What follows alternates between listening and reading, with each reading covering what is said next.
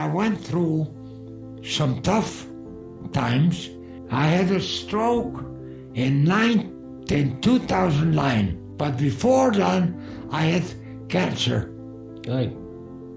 I had an operation a year before. I survived that.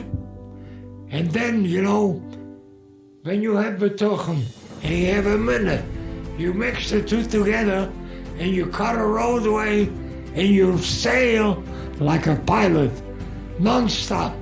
Then the bottom line, what I could close with, is saying like this, that Hashem was good to me, is good to me, He loves me, I love Him. There's a partnership, like, you know, if I measure the tough ones and the good ones, I'm way ahead of the game.